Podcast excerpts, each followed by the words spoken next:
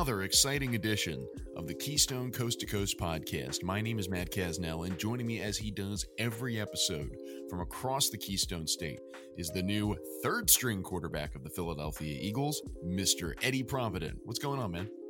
Uh, you don't think that uh, you don't think I could I can outplay Jalen Hurts? I'm not sure you can outplay Nate Sudfeld at this point, my man.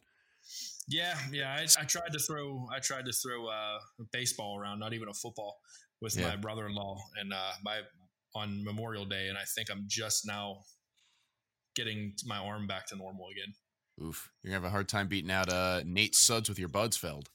That cannon yeah. of an army he's got it's a good thing you didn't leave it at uh, beating out because I thought you were going to for a second. It's a good thing you were done beating out, and that's the end yeah. of the show, Eddie. Uh, hey, there it is. Hey yo, uh, welcome again to another exciting edition of the Keystone Coast to Coast Sports Podcast. Uh, available as always on Apple Podcasts. It's not iTunes anymore, Eddie. We've outlasted oh, that's iTunes. Right. That's right. It's Apple Podcasts. Apple Podcasts, not iTunes. We've outlasted Apple Pod. We've outlasted iTunes. We won. Victorious. Keystone Coast to Coast won. iTunes nothing. There it is. Mm. So we got a lot to discuss on this week's show. I'm just kidding. Uh, we, there's nothing going on. There's nothing going on. There's no. Uh, I mean, there's listen. There's there's some stray sports news trickling in. Um, the lion's share of this show is going to be us doing uh, the second half of the exercise that we completed in our last episode. So, last episode, Eddie and I went through every ML, excuse me, uh, NFL and NHL team and uh, talked about our favorite player of all time from each of those teams. And uh, now that that meme is now six weeks old, we figured let's finish it up. So we're going to do our favorite player of all time from every NBA and Major League Baseball team. So we'll go through that, and, and you know we'll, we'll, discuss the the little bits and pieces of sports news that have come in, potential reopenings. You know the the NBA season uh, might become a Disney exclusive property at the end of July. Uh, so we'll, we'll, touch on all that as we as we go through it. Uh, Eddie, we we got to stop meeting like this because the last time we restarted this podcast uh, was at the beginning of the COVID 19 pandemic, which is, by the way, still ongoing. Uh, and of course, not to make light of a, a, terrible situation, but our timing is impeccable in that we have decided to, to do this podcast just a few days. Uh, after uh, a, a, day after a weekend of protests and uh, and demonstrations and just scary scary and and sort of sobering weekend in uh, across america as as cities across the country react to the death of george floyd uh, at the hands of a white police officer in minnesota. Uh, eddie listen this touches the two listen okay normal disclosures on these subjects. It's two white dudes doing a podcast. Take it with take this with the gigantic milk toast grain of salt that you need to. But eddie you are of course you live in the city of Pittsburgh proper. Um, I am uh, live. I live 20 minutes outside the city, but I have a I have a brother that lives in the city. My my wife works in the city of Philadelphia. So just uh, listen, man. Your your general thoughts at this point. Uh, I think be we'd be remiss if we did not uh, address the the the another major event going on in this country. Yeah. Um, I I'll be honest with you, man this has been a rough week because um, as you know, I I grew up in I grew up in the hood. I was the token white kid growing up. So hmm. I mean, this this hits a lot of people that I know and love dearly, and I, yeah, man, it's just, I don't really have any words anymore. Um, it's disgusting what happened. It's disgusting again what happened. It's hmm. annoying and frustrating, and uh, you know just mind numbing that we are here again. That this mm-hmm. is, you know, it just it, it almost seems like a semi annual thing now. That mm-hmm. like mm-hmm. you know, we're talking about which, you know, which, you know, you, mm-hmm. young black man was killed by the police, and yeah, I don't really. I don't have too many good things to say, and I don't really have too many nice things to say, and I'm, sure.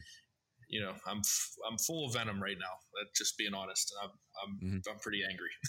Yeah. So, absolutely, dude. I mean, it's it's such a strange thing because I was I was talking with my my wife about this over the weekend, and it's odd. I, I had a, a bit of an epiphany when we were talking about, well, you know, boy, this seemed like the reaction to this seems much stronger than it was the last time. And we were talking about, uh, you know, oh well, yeah, maybe it's because people are inside or something like that. And then I realized I'm like, boy, we just said this seems much worse than the last time.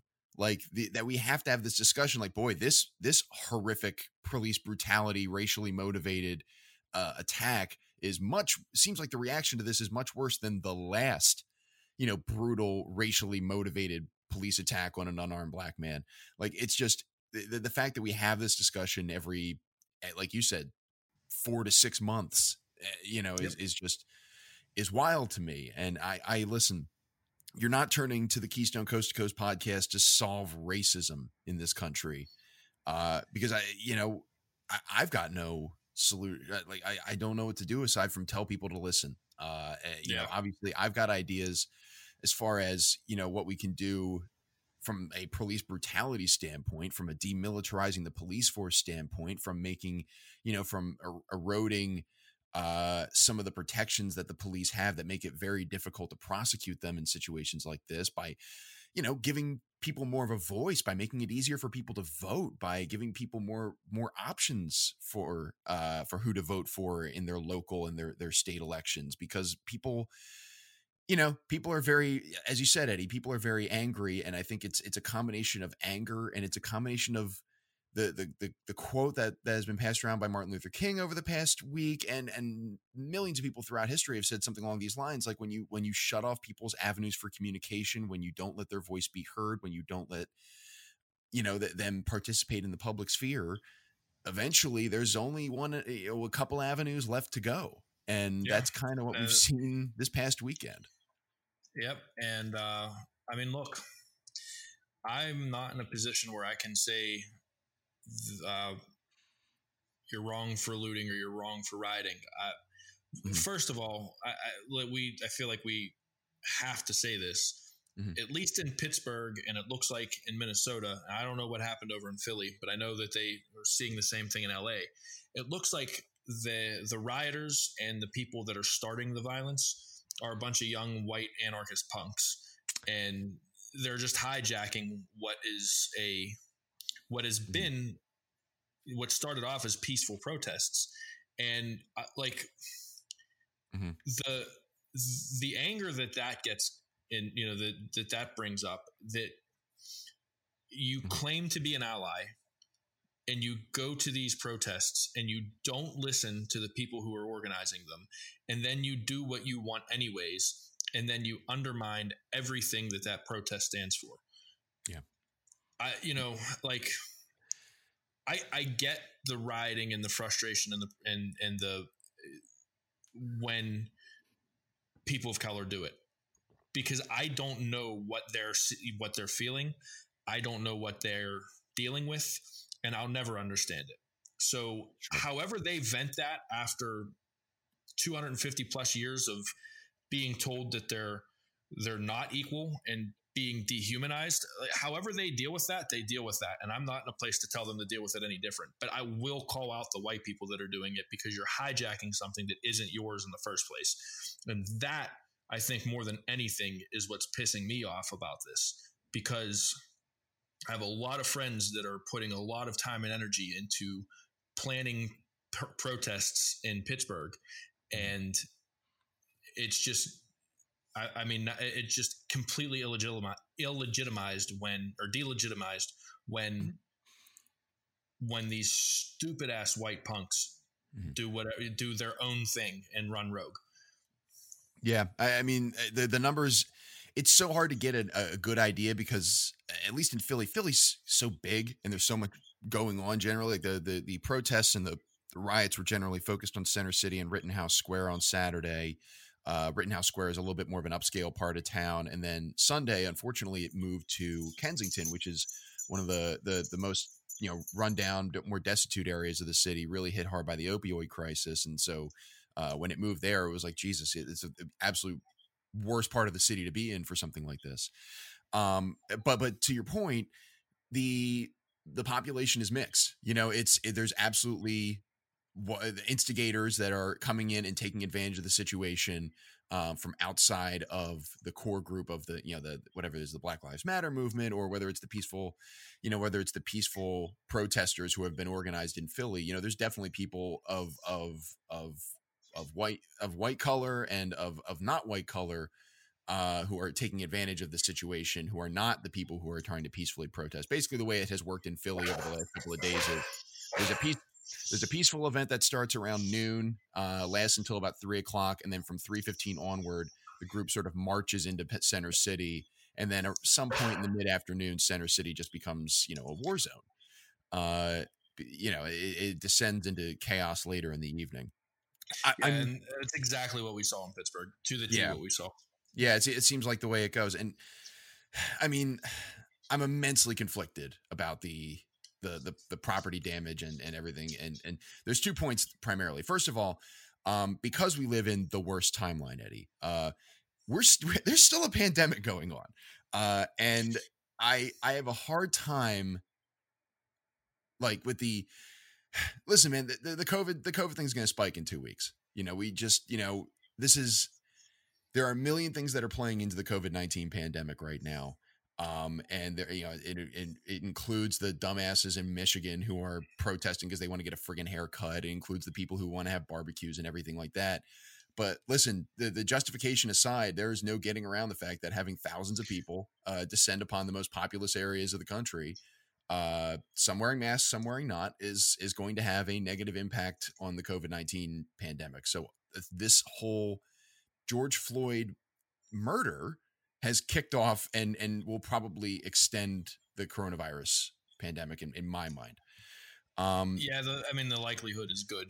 Yeah, yeah. I mean it's it's it's simply I, I'm not trying to ascribe blame like oh you guys shouldn't have protested for your civil rights because of this pandemic, but I am stating a fact that it's just you know it's going to happen. This is this is a this is a side effect of this happening, and the, the other thing with the pro the the the the property damage and everything like that, there is no it's got to be made immensely clear that the property damage thing is a, is a secondary, a tertiary, that it's minimal in comparison to human rights violations and compared to civil rights violations.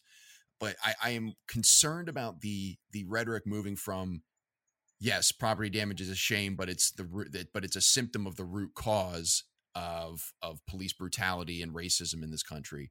I am concerned that the discourse is moving from that to one of if you have a problem with any sort of property damage or arson, that means that you're a racist. And the the reason I have an issue with that, and I, I, I we're getting way off the subject of, of this sports podcast, but the re, the reason the reason I bring it up is simply because, you know, this is it is not a non-issue that in the middle of an economic crisis that a bunch of businesses have been, you know, looted, burned, pillaged, yeah. everything like that. It is not a non-issue. It is not the primary issue by no stretch of the imagination is it the primary issue here. But it is not a non-issue that, you know, there, you know, listen, I, I could give a rat's ass about the CEO of Sephora or Target or Louis Vuitton or whatever. But listen, those the franchises yeah, the small businesses, and, and even if the, you're talking about those big corporations, listen, those that's you know however many dozens of employees in the middle of this economic recession that don't have a job, might not have a job to go to on Monday. Right. You know, so it's it's it's not a non-issue. I don't know what the solution is, but I but I do know that the expectation that that you're going to look at it, that that is that a group of citizens are going to look at the images that came out on Saturday of of you know business districts burning and you know people of all races uh you know including white instigators you know looting and pillaging these businesses you're expecting a lot out of the citizens to look at that and not feel some kind of way about it. Even if that mean even if they you need to guide them towards the thing of that you need to guide them towards the idea that this is this is not the primary issue that the racism is the primary issue. I think you're just asking a lot out of people to not be have some sort of fear when something like that happens. Yeah. No i i think you said it very well. And you know it, it's just I I really hope that this is the wake up call that we need as a society. God, I hope so, man. Because uh, you know what, I told my parents this, I told my wife this, and I'm sure everyone would agree. Um, if this if this cop gets off somehow, like if they if they find him not guilty, or if he if he gets off with a the bogus charge, you think it's bad now. Yeah. Wait, yeah, wait for that to happen because it, it that's when it's going to get real bad, and that's already, that's when people are going to get hurt. Like that, it's it's going to be, it's not going to be pretty. Yeah, they got to. Man, the fact that they came down, uh, I'm not a legal expert, but they came down with what is a third degree murder charge, uh, right. uh, manslaughter, uh, and they haven't announced charges for the other three cops that were on the scene uh, when this man was uh, killing an unarmed citizen, who, by the way, Eddie was being attacked and aggressed upon because of use of a twenty dollar counterfeit bill. Yeah, like that that is the the the crime that that caused mm-hmm. this cop to put a knee to George Floyd's neck. Like Which it's is, it's absurd. It's absurd. Yeah. Like I, I couldn't I, get like, twenty dollar counterfeit bill. Like, give me a freaking break, man. Like, yeah, I, I just I, I can't make sense of it. No, it's it's a it's a brutal, it's a sad weekend in American history. It's a sad weekend for a year that's been full of sad weekends. Uh, and you know, listen, I I I don't know, man. I don't know. It's been a rough year. Uh, and the the the sports was something that you used to turn to as a brief uh, distraction from this. Uh, and uh, there's no sports right now to uh, to even like tune out for a little bit. Hey, there's there's uh, Korean baseball. There is Korean baseball. There is Korean baseball. And listen, we are we are privileged in in a way that we have that we even have that thought of, man, I wish there were sports to distract myself from this horrific social issue. But like, but legitimately, right. legitimately, this was a weekend like when, when like imagine you, you, look back at when like 9-11 happened, or when like the last economic crisis happened, or when there's been, uh, unfortunately, back when there has been these these instances of police brutality against African American men. Uh, you sports were kind of a unifying factor or at least a, a way for people to experience okay Le- lebron james making a statement before a game or uh, you know colin kaepernick making taking a knee before the national anthem. Sports was sort of a way to integrate different political discussions into conversation uh, and we don't really have that conduit right now. We basically just have twitter uh, mm-hmm. so so that's that's all i got. Uh, I'll, I'll, allow you to close out if you want, uh, or we can talk about baseball. um, no, I mean, I think everything that said that needed to be said is said, and if I keep going, I'll I'll probably say something I re- maybe not regret, but maybe something that maybe be better off off mic. I hear you. I hear you, man. You and I both. You and I both. Um, all right. Um, sports news uh, over the last couple of weeks. Um, as I alluded to in the beginning, the NBA is looking to restart their season at the end of July uh, in a special uh, quarantined set of arenas at ESPN's Wide World of Sports in Disney World. Uh, you know, fine, I guess. Uh, you why know, it, yeah, why not? I mean, like, I, if if the players are okay with it, and it seems like the majority of players are okay with it, uh, you know, from the from the few statements that have been made, you know, fine, more power to it. Uh, I think it would be hilarious if the 76ers uh, we're finally, you know, got good and healthy. Ben Simmons will be good and healthy in time for the end of July.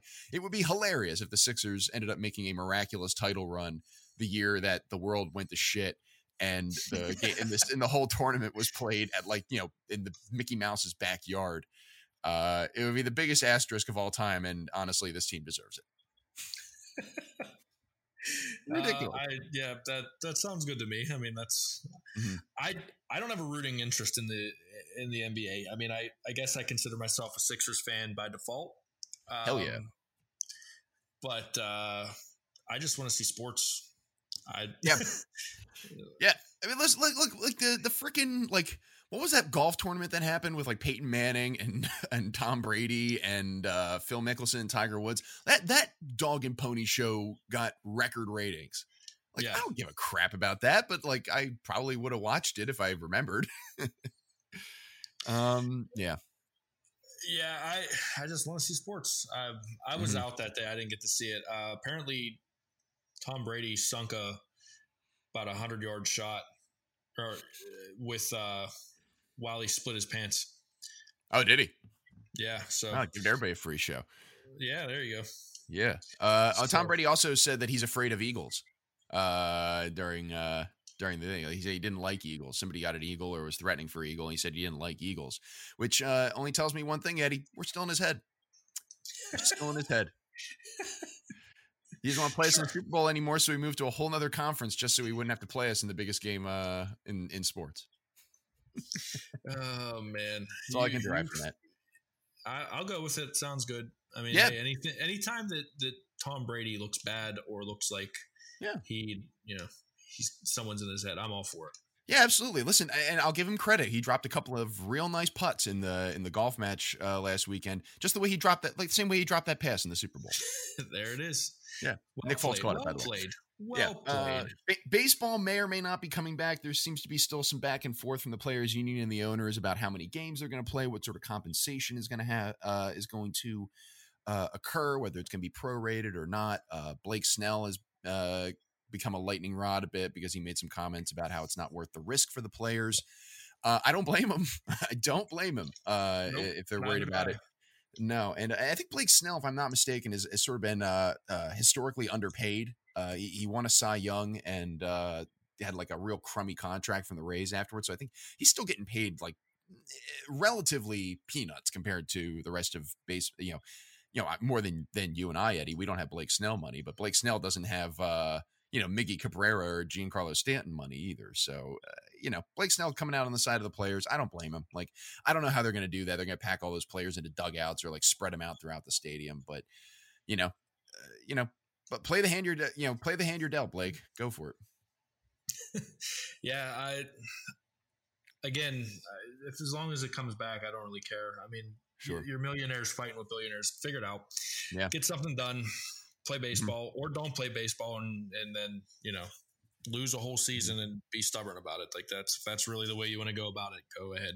Yeah. I think that um did you see that the Players Association uh they uh they came back with a counter offer today.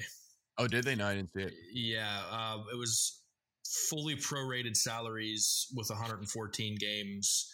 Um, players that are uh, considered high risk would be able to not play and still get paid. And if you didn't want to get, if you didn't want to play, but you weren't high risk, then you didn't get paid. Um, oh. Hmm. Yeah, there was Okay. all kinds of stipulations on it. Um, it was, yeah, Right, So, right. Okay. sounds Yeah, I mean, like the owners are being. Uh, honestly, it sounds like the owners are being petty, right.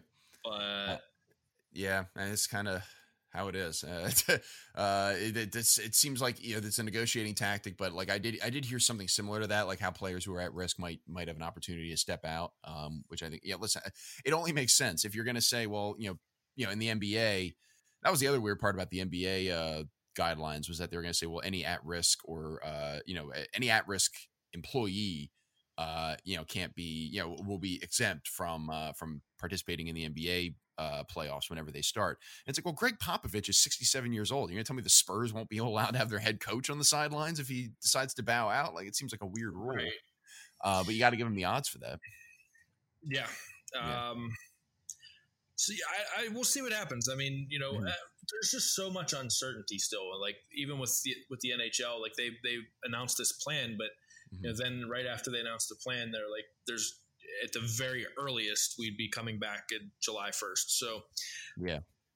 um, you know, like I said, I, I'll be interested to see what happens, but I'm not really like holding my breath or getting super excited about anything until, uh, you know, until So you see something more concrete. Uh, until I see p- players actually practicing or you know like doing team Right. activities, then I'll then I'll get excited.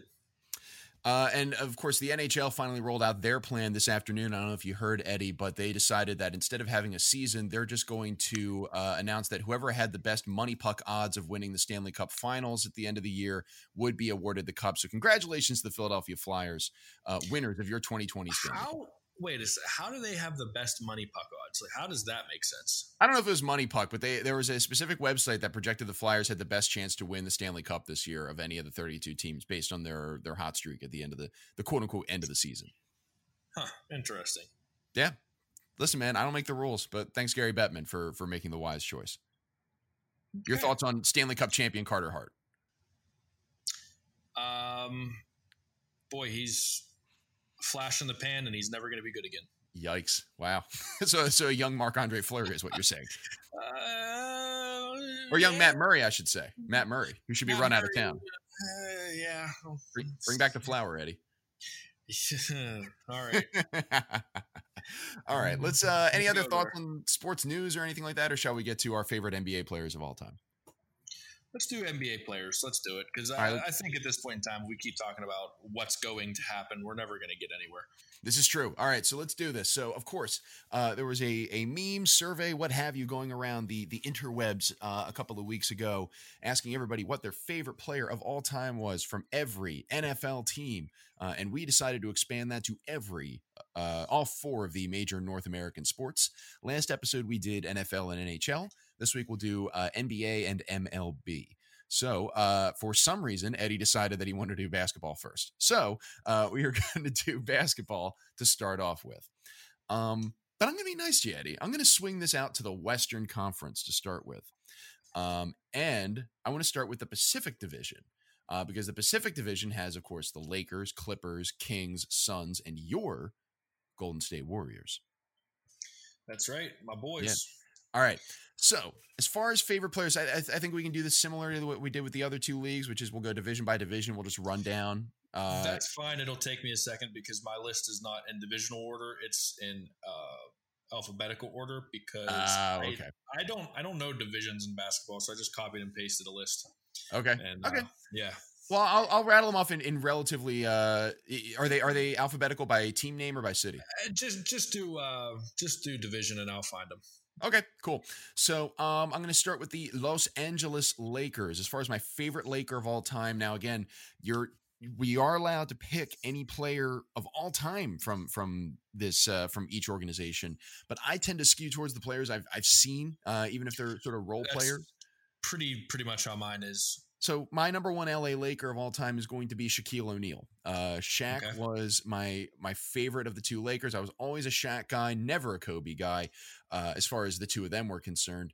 Uh, Shaq had the big personality. Shaq was funny. Shaq was what Dwight Howard always dreamed of being, and also Shaq was just kind of unfair because uh, he was he's three dude he was like 370 pounds he was enormous but he was muscular they changed the rules of the game to make it easier for teams to defend Shaq uh, and I love the fact that he had a very easy kryptonite uh, which was you just foul him and then he shoots 50%. Like the fact that you go through your whole career uh, I'm seeing it a little bit with Ben Simmons on the Sixers not having a jump shot. But the fact that you go your whole career and just be like, nah, I'm never going to be better than a 50% free throw shooter, the easiest shot in the league, uh, is phenomenal to me. I think that's hilarious. I think it, uh, it speaks to the fact that Shaq, uh, listen, he was probably a pain in the ass to play with, um, but, you know, just a funny, funny dude. And I love, I love watching him as a kid.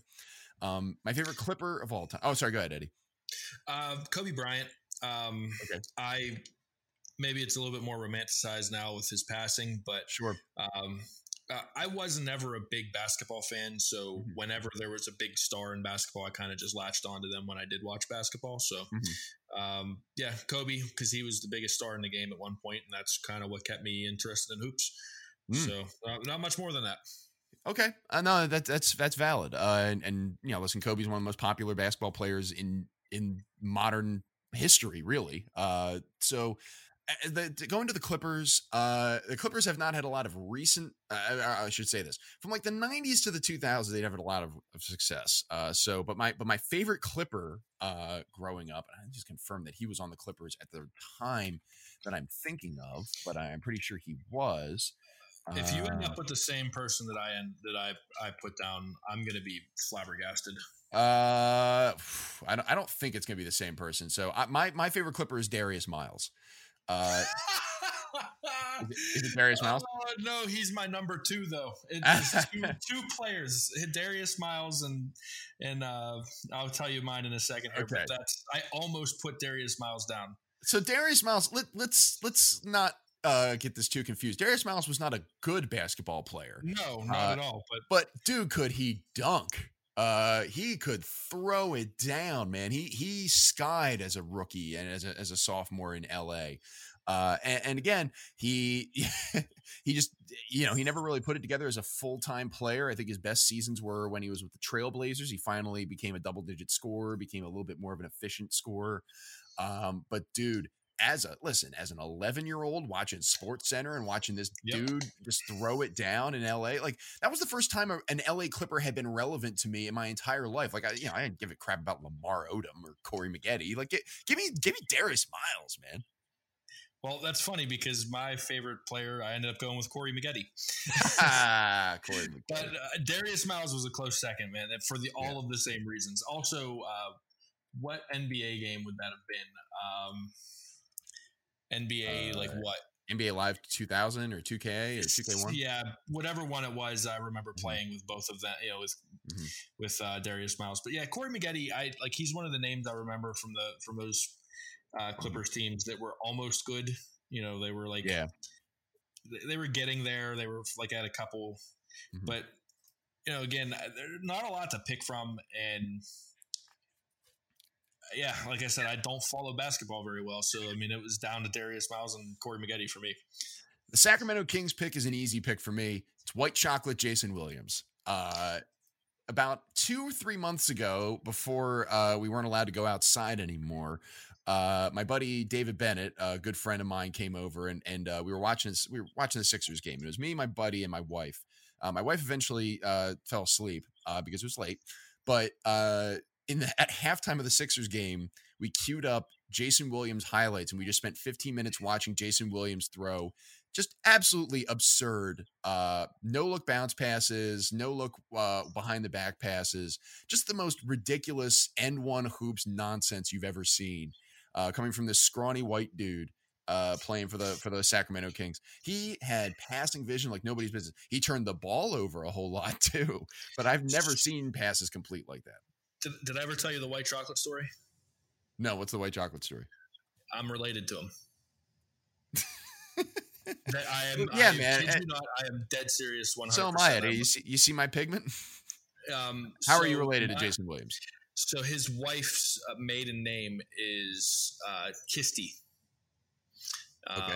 And my grandmother, uh, her, all right, I gotta remember this. My grandmother's mother mm-hmm. is a Kisty. So my great grandmother is a Kisty. Okay. And his he married a Kisty, and I believe his his father in law is I want to say his father in law is my cousin Steve. Uh-huh. And so um, I remember when they got married, my grandmother telling me that you know her her little cousin that she used to babysit when they were you know when they were little. My mom used to help out with. Um, you know, she married a basketball player, and so hmm. I was like, well, what basketball player? I have to look this up because you know, like I'm in what middle school or like eighth or ninth grade at this point. So I look it up, and of course, it's white chocolate, and I have always been a white chocolate fan since then. And That's um, funny. Yeah, uh, I actually think that uh, so my, my cousin Bobby that plays basketball now, I, I, think they've been trying to get him hooked up with uh, with Jason Williams. Really? Because um, my cousin Bobby's a, a, point guard. So well, they're trying wild. to turn him into. They're trying to turn my cousin into a point guard. Okay. So. Uh, you know, my grandma's cousin Steve has been trying to get him in touch with Jason Williams for some pointers and stuff like that. So, yeah, legitimate family uh, family connection there. Yeah. Good on him, man. Uh, is, is is white chocolate your favorite king of all time? No, but he is on my list, so okay. I had to do some finagling. But Jeez. my favorite king of all time is uh, Chris Webber. Yeah, yeah, good. I just, I, I, whenever him and Shaq would go at each other, it was, it was just so fun to watch. And mm-hmm. you know, all of the reasons that you said you like Shaq, I like Shaq too, and I also have Shaq on my list for another team. Um, the Boston Celtics. Yeah, uh, but uh, he seeing somebody stick up the Shaq and like kind of give Shaq's own, you know, back to him was pretty cool. So yeah. I always I always respected Chris Webber for that, and uh, you know I I have a heart for the guy since he called that timeout at Michigan. There's a this turn of the uh, the turn of the the Millennium uh, Kings Lakers series were absolute classics. Loved watching them. Yeah. Um, the Phoenix Suns. Uh, there are a lot of picks. My favorite era of Suns basketball is the seven seconds or less Suns. The the Mike D'Antoni's, uh, Steve Nash, Amar'e Stoudemire, uh, Joe Johnson, Quentin Richardson uh, team.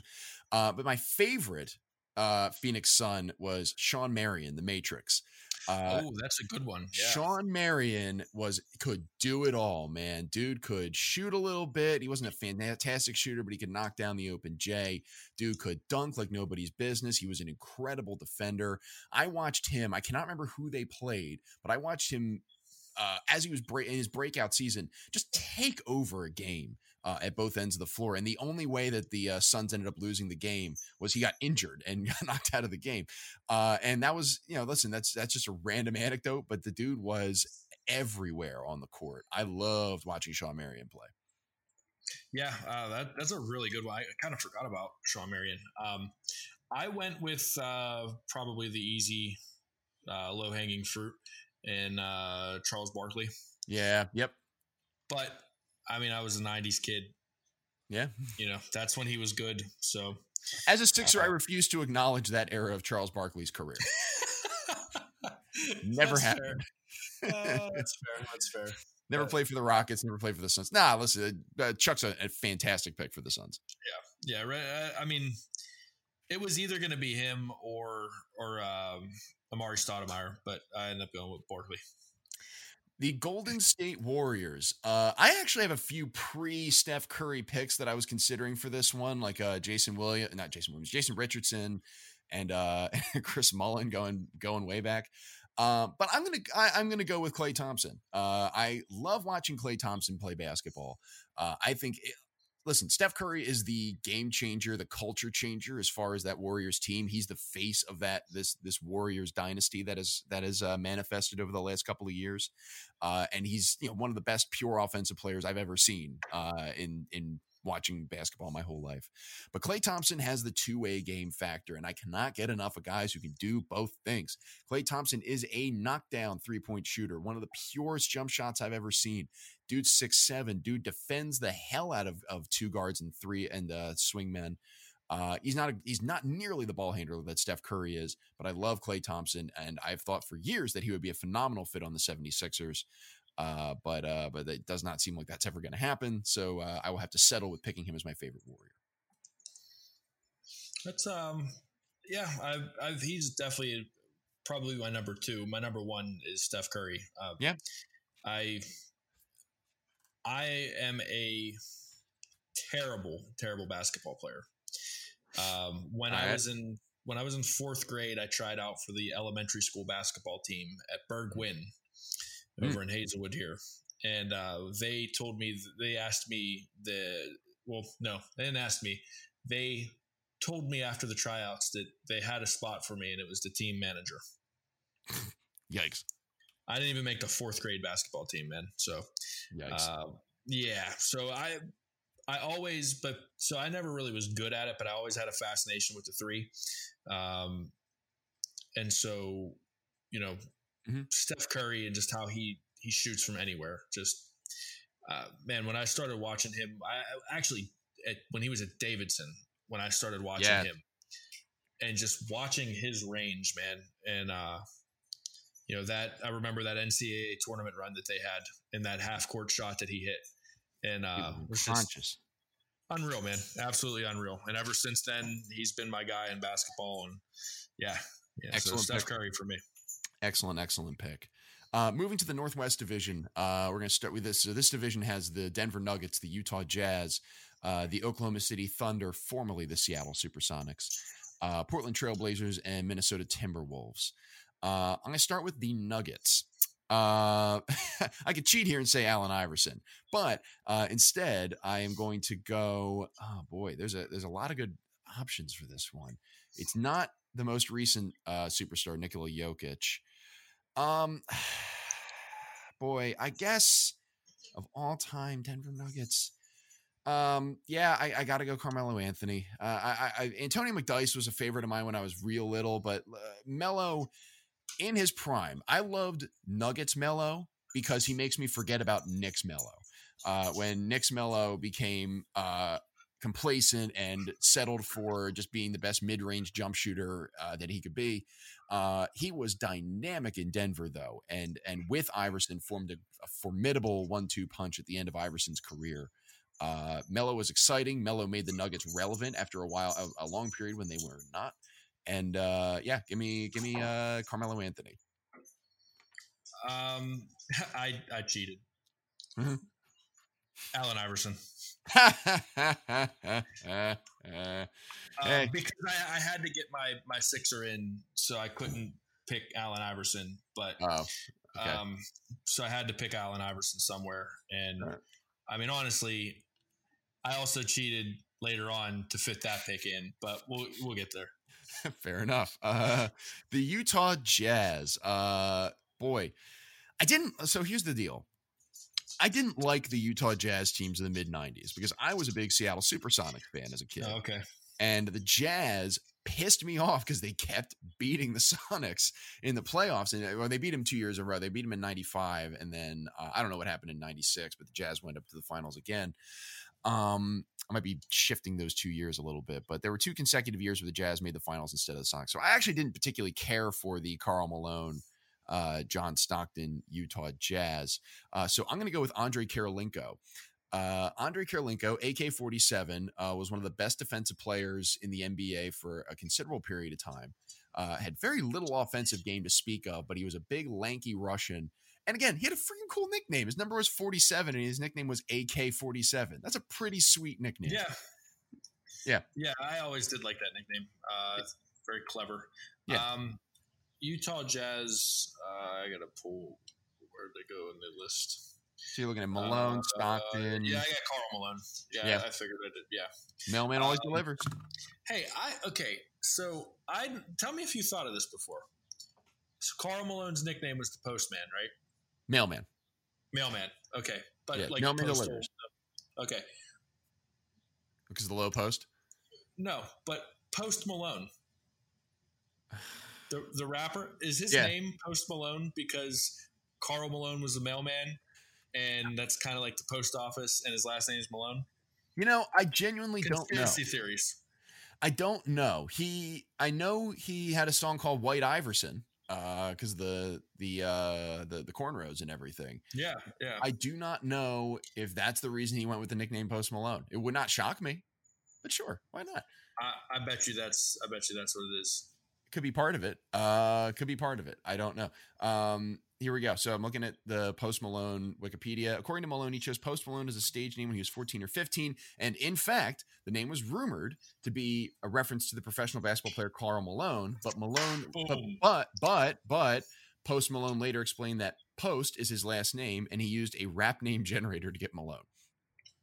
I think that I call BS. I think that's. So he, he went the Childish Karl Malone. Gambino route, Eddie. Uh, I think Karl Malone. I think had something to do with that. Uh, the Oklahoma City Thunder. I'm definitely going to cheat on this one because I, as I said, was an enormous Seattle Supersonics fan, and my favorite player growing up was Shawn Kemp. Uh, and all of his kids. No, uh, Shawn Kemp uh, was my favorite basketball player growing up. The Sixers were not particularly competitive when I was very young uh, and cognizant of the Sixers, uh, but Kemp was exciting. Kemp was Superman. Kemp was was Blake Griffin before Blake Griffin. Uh, and unfortunately, his career was cut short by by uh, by drug addiction and a, a myriad and myriad bad decisions off the court. Um, and, and his his career was stymied as a result. But those years in in Seattle with Gary Payton, with Detlef Schrempf, and and that whole crew, uh, was an exciting period of basketball. I loved Shawn Kemp. Yeah, I actually had a so I had like four or five basketball jerseys that were just like given to me growing up. I don't remember who gave them to me or whatever. Mhm. And one of them was a Shawn Kemp jersey, Yep, same here. That was my first one. but but it wasn't a S- Seattle jersey. Was it the Cavs jersey? It's a Heat jersey. Oh God, I forgot he played for them. I know he played for the Blazers. I forgot he played for the for the Heat. Woof. Yeah, it was it was a Shawn Kemp Miami Heat jersey. And That's- uh, freaking great. what what what's upsetting though is wait maybe it wasn't because did he did he play for the Heat? I'm sure he did. I, he bounced around for a while after he he got a big contract from the Cavs, and then he sort of petered out after that. Um, yeah, he no, I, maybe it wasn't. So no, it was Orlando. No, okay, so I got I had a Heat jersey, but I don't remember who the Heat jersey was, and I did have a Shawn Kemp jersey. It was the the the bright green and yellow. Yeah, yeah, yeah. That was the yeah the emerald green, or is it? Did you have the old Yeah, logo, like with the the skyline in the background? the skyline in the background. Yeah, yeah. So you had the older the older style version, like before they went to that emerald green with weird space needle. Now, now that's gonna bug me as to who that that Heat jersey was. Um, I'm trying to think of other one-offs that played for the Heat. Uh, I don't know, man. Like I, I don't remember. I just I remember having a, a Shawn Kemp jersey, and I remember having a Miami Heat jersey, and I just always assumed it was the same jersey. Mhm. But Hmm. uh maybe it wasn't. I don't know. I guess I it know. wasn't. I don't know, man. Man, that's uh, it's gonna bug me now. Dang. Who is your um your Oklahoma City Thunder or Seattle Supersonics pick? Uh, Russell Westbrook. I just I think he's the most at was one of the maybe outside of Giannis, he's he's the most athletic player in the NBA right now, and he's just you know that that couple years that he had with the Thunder there when after they got rid of Durant, Mhm. um, yeah, he was he was something to watch. Dude averaged a triple double for two consecutive seasons. Yeah, that, I mean that, that dude's just unreal. So Yeah. I Yeah. just really enjoyed watching him play basketball. Yeah, uh, the, the physical freak uh, moniker is, is a bit of a cliche at this point, um, and it's sort of a loaded term depending on who you're talking about. He is a genuine uh, physical marvel, like a, a- an incredible basketball player, and just the dude can is as fast as anybody I've seen on the basketball court, and a great leaper. Yeah. Um, the Portland Trailblazers. Side note, real quick on that Uh-huh. Shawn Kemp jersey thing. That that uh, pile of jerseys that was given to me also had a Phillies jersey in it. Who was?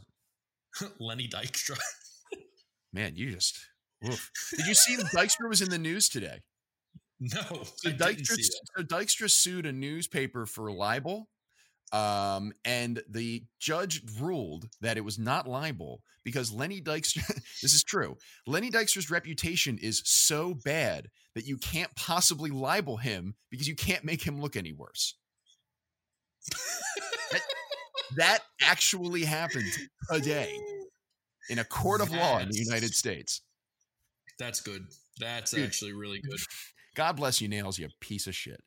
Uh, the Portland Trailblazers, Eddie. Um, uh, this so is I- one of the ones I cheated on, but go ahead. Uh, I can't wait to see this. Uh, obviously, my pick is Sam Bowie. No, uh, so for the Portland Trailblazers, uh, there are a couple of really good recent picks because they've had a lot. They've had a string of really good guards in the last twenty years or so. Um, but I think I'd be remiss if I didn't pick Rasheed Wallace. Uh, early career Rasheed Wallace before he fell in love with a three point shot and realized that it was way easier to shoot threes in the corner than to bang bodies down low. Uh, but Portland era Sheed when he was when he was rough and tumble. Yes, he was emblematic of the Jailblazers, uh, not a, a great period of basketball uh, for the NBA as far as public image is concerned. But Sheed had attitude, and he was a great low post presence for those uh, for those Blazers teams. He was he was awesome. Again, emphasize when he played for the Blazers. When he played for the Pistons, he sucked, and I hated him. I have Rasheed Wallace on my list, but it's not for the Trailblazers. For the Atlanta Hawks, right? Yeah, He played like two, ga- two, games for the Atlanta Hawks. Uh, yeah, uh, Trailblazers. Uh, this is one of the ones I cheated, so uh, I got Carmelo Anthony. Yikes! hey man, he was like a six man of the year candidate coming off of uh, the bench for them. I, I look. I had to get Allen Iverson in, so I had to not use Carmelo in Denver. But I had to get Carmelo in because he is one of my all-time favorite basketball players. So I had to get him in in in a Blazers uniform because my Sixers and my Knicks picks were already taken. So You- I You're gonna have some uh. Clyde Drexler be your Rockets pick or something. Like you're just you're shifting guys around to a different team. Yeah. yeah, you know, I, I'm surprised you didn't take like Patrick Ewing or something. Um, all right. Uh, listen, all right. Oh yeah, for the for the Magic, right? Yeah, for the Magic. Uh, Minnesota. Timberwolves. This is an easy one for me. It's Kevin Garnett. Kevin Garnett was the do everything guy in the 90s. He made the Timberwolves the team that they were. He carried them for a for over a decade, uh, coming right out of high school. Uh, dude was an automatic, like it seemed like he was 20, 10, and 5 every single night. Uh, he took on Shaq and Kobe by himself in a lot of playoff battles. He deserved a lot better, better than what the Timberwolves gave him, which was like Wally Szczerbiak and a bunch of spare parts. Uh, I loved Kevin Garnett. He was great for the Timberwolves, and he was the reason why I cared about the Timberwolves as a kid. Then Kevin Garnett, that team would be they they'd have moved the team to like Quebec uh, years ago. Yeah, uh, Kevin Garnett here. Um, Not even, not even a question about it. Yeah. Yep, done. Um, all right, Southwest Division. We got the Houston Rockets, Dallas Mavericks, Memphis Grizzlies, uh, formerly the Vancouver Grizzlies, uh, the New Orleans Pelicans, formerly the oh god, uh, well this is gonna be confusing because the Charlotte Hornets are back, so we're just gonna stick with the Pelicans uh, and and their New Orleans iteration, and uh, and the San Antonio Spurs, um, the Houston Rockets. Oh boy, this is tough. Um, because boy, boy, boy, boy. Uh, I mean, the obvious pick is Hakeem. Um, and it's probably going to wind up going with. Uh, Hakeem was a one of a kind player. I have not seen a player with his skill set and uh, close to his skill set until Joel Embiid came into the league. Uh, Hakeem had footwork. Hakeem had, was one of the most skilled and and you know, yeah, I'll say it, one of the most skilled big men of all time. Like it, where Shaq beat you with brute force, Hakeem beat you with footwork. He beat you with with touch around the rim. He beat you with defense. He beat you with passing. Um, I loved Hakeem Olajuwon. He, I, I, was not old enough to fully appreciate his career uh, because you know his his successes came when I was very young, uh, or not even in existence yet uh, as a as a wee lad. But give me Hakeem.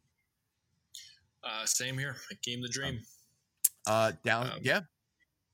any other thoughts on it, or no? No, you pretty much summed it up for me. Uh, Dude, the dream. I mean, he he led those Rockets team. I mean, the only reason that the Bulls didn't run the 90s was because mm-hmm. uh, Hakeem and Michael decided to take a break for a couple years. But I mean, yeah. Hakeem and those those mid 90s uh, Rockets teams, if it's not for the Bulls, they they may.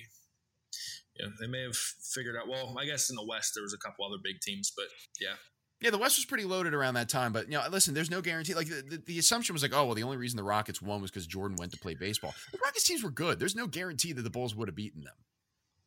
Yeah, I mean, they probably would have, but yeah, they they would have. I think it would have been. I don't think they would have had an answer for Hakeem, frankly. Like I like you think back to the centers that those Bulls teams had to play. I'll I'll, I'll keep this brief, but like you know who was the center for this the Sonics when Jordan you came back? Think Worthington is uh, worthy enough against no, I don't think Luke Longley was good enough to handle that. Luke Longley was the guy they kept the the the big piece of beef that they kept throwing out there against the Sonics yeah. and the Utah Jazz. But that wasn't a problem because they were going up against like Detlef Schrempf and then Greg Ostertag. Like it didn't really matter. I don't know if they would have had an answer. Uh, like you know, Rodman would have been the guy they ended up putting on Hakeem, and that would have been uh, very interesting to watch. Yeah. Um. so right.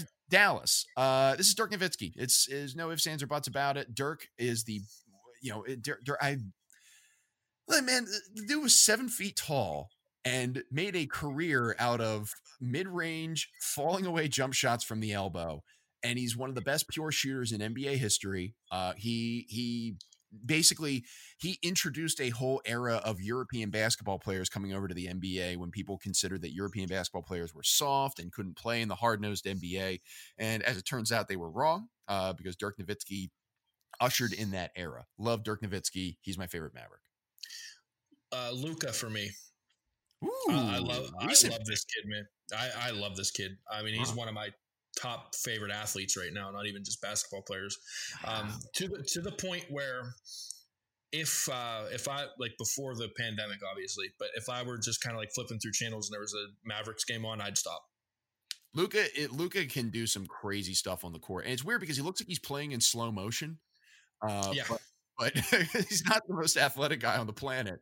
Uh, but he the, the jump shot has worked out, and boy, he can pass like nobody's business. Yep, he uh, he is something, man. Um, all right, what do you say we hit the fast forward button and get uh, bounce through some of these so we can get to baseball? I'm down, I'm down for that. Uh, the Memphis Grizzlies, my favorite player of all time is Shareef Abdur-Rahim. Uh, he was uh, the only good player when the team was in Vancouver for all those years. So give me the Grizzlies. The Pelicans. Uh, um, Zach, I got the Zach Randolph for the Grizzlies. Randolph's my number two pick. Great. I okay. love that. Listen, the, the off court stuff notwithstanding, he seemed to you know shifted his life a little bit, changed things around, and became a, a, the heart and soul of that Grizzlies team for a while.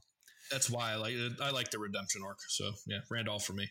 Pelicans, I'm going to say Jrue Holiday because he, of course, former Sixer, and you know he he sort of uh, maintained and, and, blossomed as a as a member of the Pelicans. Uh, great two way player. Love me some Jrue Holiday. Uh, Zion for me because of the same things I said about Luka. If I'm watching TV and I come across the Pelicans game, I'm going to stop because Zion's on. The San Antonio Spurs, the obvious choice, of course, is Fabricio Oberto.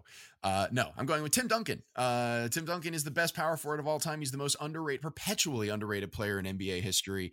I just love the fact that they had, you know, like the, yeah, they had Shaq called like the big Aristotle, you know, Kevin Garnett was the big ticket, and then Duncan is so friggin' boring. They called him the big fundamental. Uh, dude made a career out of hitting bank shots and like getting rebounds and playing great defense. But he's the best power forward of all time, in my opinion. Yeah, I agree with everything you said, Tim Duncan, and he definitely is. I think in my mind, it's it's not even a question as to whether or not he's the best power forward of all time. All right, the Eastern Conference. We're going to start in my Atlantic division with the Toronto Raptors, the Boston Celtics, the Philadelphia 76ers, uh, the Brooklyn Nets. Uh, we'll also count the New Jersey Nets in there and the New York Knickerbockers. We will also consider things that are in your trash can for your favorite player of Knicks history. Um, the Toronto Raptors, favorite one of all time. I could get I could get fancy here. You know, I could say Chris Bosh. I could say Kyle Lowry because the hard nosed defense. I could say Kawhi Leonard if I want to be a smart ass, but I'd never do that because it hurts my soul. Uh, it's it's Vince Carter. Vinsanity ruled the 90s, ruled the early 2000s. And it wasn't just the dunking. The dude was a great, pure offensive player. Yeah, he could was. shoot the lights out from three point land. Yep. But when you jump over a seven foot player in the Olympics, uh, I go Vince uh-huh. Carter. Yeah. Vince Carter for sure. the Boston Celtics. Uh, I'm going to go cliche here and say Larry Legend, Larry Bird. Uh, okay. Uh, Larry, I, great all around player. Yeah. I, I have the answer. Oh, wait, your wait, your answer is the answer? Yeah, that's Allen Iverson. Answer. Oh, oh, I thought, oh, I, th- I thought you were saying. I was like, wait a minute, did I miss a period of Allen Iverson's career when he played for the Celtics? All right, you're saying Larry right? That was his nickname, right? Paul Paul Pierce's nickname. Uh, no, that that was Iverson's. Nickname. That was Iverson. What was uh, Paul Pierce's? Pierce's was the tr- nickname. I think it was the truth. The truth. The truth. Yeah. That's right. You can't um. How dare you? I was you? so excited about using that that that pun, but no. How Paul dare Pierce. you? No, no, no, no. The truth is uh, is Paul Pierce. Yeah, the truth. But no, it's a good pick. Uh, Paul Pierce. Listen, I, I want to. I'd like to think that the Sixers made his career because we passed over him in the draft to draft. I think it was Larry Hughes, and uh, Pierce kept a chip on his shoulder the, the rest of his career because uh, the Sixers and several other teams passed him over. But he's an excellent, excellent Go player. Um, right, who's next? The Philadelphia 76ers, by law, of the municipality of the of the city of Philadelphia, I am required to say Allen Iverson for this pick, and I wouldn't have it any other way. Uh, Allen Iverson is the first time as a young basketball fan that I was ever excited to watch the 76ers. Surprisingly, Clarence Weatherspoon and Jerry Stackhouse and Shawn Bradley were not cutting it for me as a young basketball fan, but Allen Iverson brought attitude. He was the dude was like five foot nine and 110 pounds soaking wet and just threw bodies every single night, battered into people. and the other thing is that I, I need to emphasize how great Iverson was for this period because as a volume scorer who shot 41% for his career, the dude is not made for this NBA. Uh, he was an okay three point shooter. He was an okay defender who got a ton of steals because he gambled. But boy, he was so much fun to watch. And he dragged some absolute piss poor Sixers teams, including the one that made it to the finals. He's my favorite Sixer I've ever watched. Uh, and that includes Embiid and Simmons and all those guys. There's no touching Iverson as far as entertainment and what he meant to me as a basketball fan. Well, I'm going Joel Embiid because He's my favorite basketball. Uh, he's my favorite basketball player outside of Steph Curry right now, and I, I you know, uh, like I said, Luka is one of my favorite athletes, and I, I love watching him play. Same with mm-hmm. Zion. Um, Steph is probably going to be my favorite player until he retires, but a very close number two is Joel Embiid because of just how fun and how hilarious uh, he's just he's great. I love him, man. I love I love him and it, it's saying a lot because he made me have to shuffle Allen Iverson to the Nuggets. So I loved Iverson growing up too. So beautiful. I, will tell you what. Listen, if if Embiid Embiid could very easily be my favorite Sixer ever by the end of his career, depending on how things shake out. I I, I he is so much joy. He brings so much joy to the court. I love it. Um, the Brooklyn Nets. Oh boy, uh, boy, favorite net of all time. Ay, ay, ay, ay. Uh, I I guess I'll say no. I can't say. I was gonna cheat and say Dr. J because uh, he played for the ABA Nets, but I feel like that's again a sin against my 76ers. So I'm gonna say Jason Kidd. Same here, Jason yeah. Kidd. Yep. Yeah, yeah, can't go wrong with him. Um, the New York Knickerbockers. A lot of good picks on this one. Um, I liked the early night, early mid '90s Knicks. Uh, I was a, I was a fan of theirs. I was not really a fan of Patrick Ewing though. Uh, but I will say that I was a big fan of John Starks. Give me John Starks is my favorite Knick of all time. I'm going uh, Patrick Ewing. Mm, Patrick um, Ewing. Mostly because of Space Jam, but yeah, I too like the part of Space Jam where Patrick Ewing had his talent sucked out and he was a yeah. flopping mess on the court. no, my favorite, uh. genuinely my favorite thing Patrick Ewing's ever done in his career is that Snickers commercial from like 15 years ago. Uh, the "What's Up Ryan" commercial. Do you remember this? No. Get, dunked on by Patrick Ewing. it's just like this random. Is this this random schmuck? Starting, yeah, is yeah, it's starting to come by the Patrick Ewing thing. I, uh, yeah, this is random schmuck eating a Snickers, and then he's on a basketball court. he looks up, he's like Patrick, and you know a white, you know, undershirt clad Patrick Ewing going, "What's up, Ryan?" And then he just like mows him over and throws down a dunk. he goes, "Oops," and walks away. That's the whole commercial. I'll throw you for a loop here. Are you ready for this? Um, I'm ready. There are. Speaking of Space Jam, Patrick Ewing is not the only player from Space Jam that's in my list. Uh, and, uh, there are, there are two more. There are two more players from Space Jam that are on my list. Um. Okay, I, I have a guess for one of them. I, am pretty sure and I know. We already said we already said that the Celtics is Paul Pierce, so that yeah. eliminates Larry Bird. Yeah, yeah, it's not Larry. Um. All right, I, I have a pretty good idea about one of them is, but I want to see if it comes up. Um. All right, Moving to the Central Division. This is the I mean, one of them. One of them's obvious. Uh, we already said Chuck. Um, right, but I got two more. There's there's two still two more. There's two more. And wait, one of them is super obvious. So there were five players who had their talent sucked out of them. Oh, right, oh, you're, oh, you're counting. Players. Oh, yeah. okay, okay. But I, there's two I, more. There's two more. So one of them is MJ, and I, I think I know who the other one is. I think I know the other I'll, one. I'll be interested if you get. To, I'll be impressed if you get it. Um, all right, so uh, the Milwaukee Bucks, Indiana Pacers, Chicago Bulls, Detroit Pistons, and Cleveland Cavaliers are in the Central Division. Uh, for the Bucks, I have uh, like PTSD about the Bucks because they came very close to eliminating the Sixers the year we went to the NBA Finals. Uh, so I'm very skittish about seeing like Ray Allen or Michael Redd or anybody like that.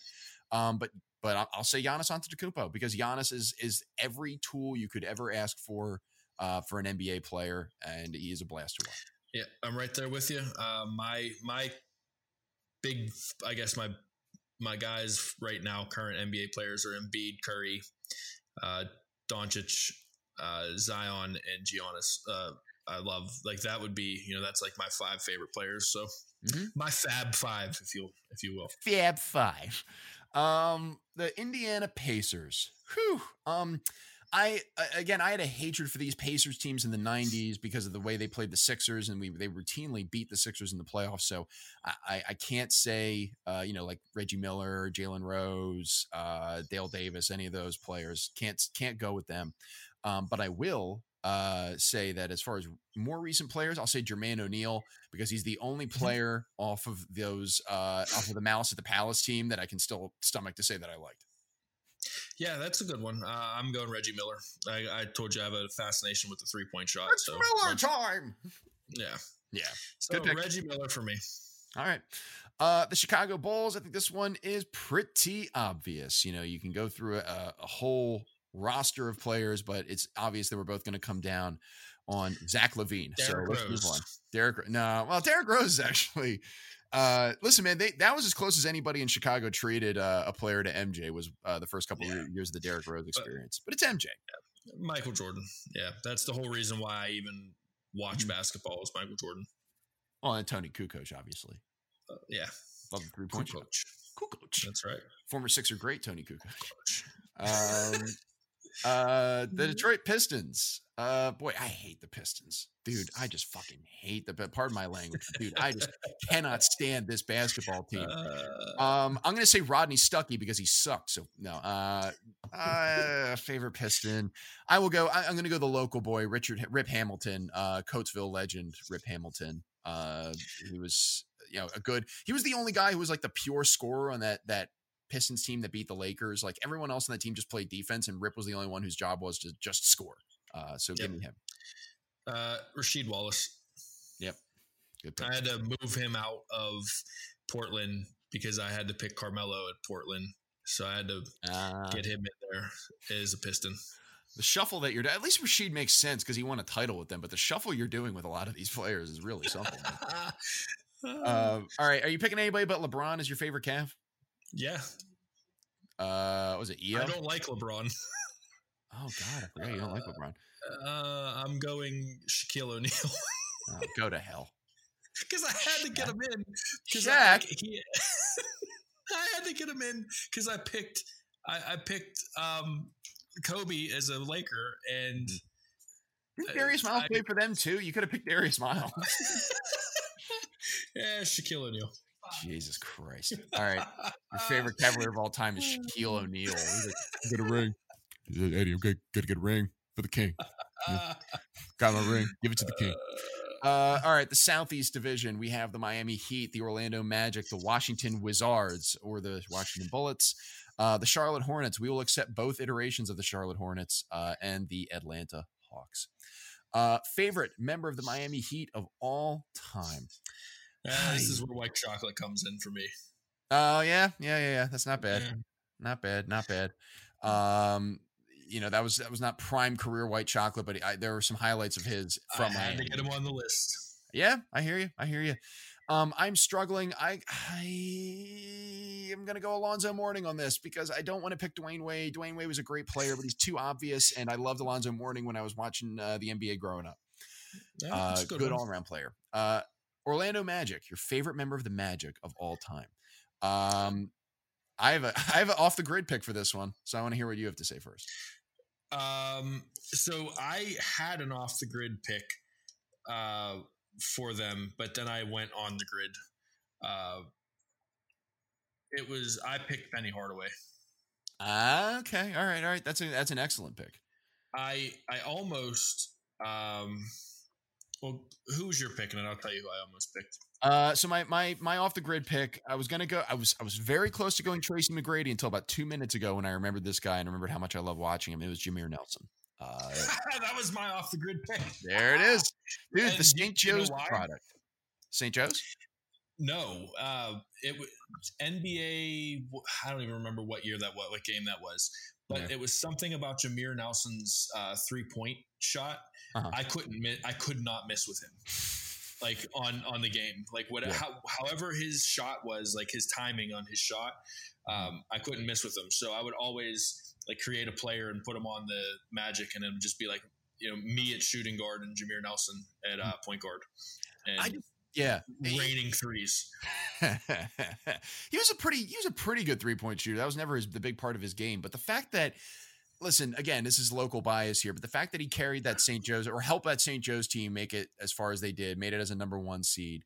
Uh, and then it was like, well, geez, you know, he just lucked into, you know, he's, that's a great story, but he's never going to make it in the NBA. And then he carved out a, a very nice NBA career uh, and was a, the, the starting point guard for the Magic for a decade. Uh, you know, love, love Jameer Nelson, great underdog story.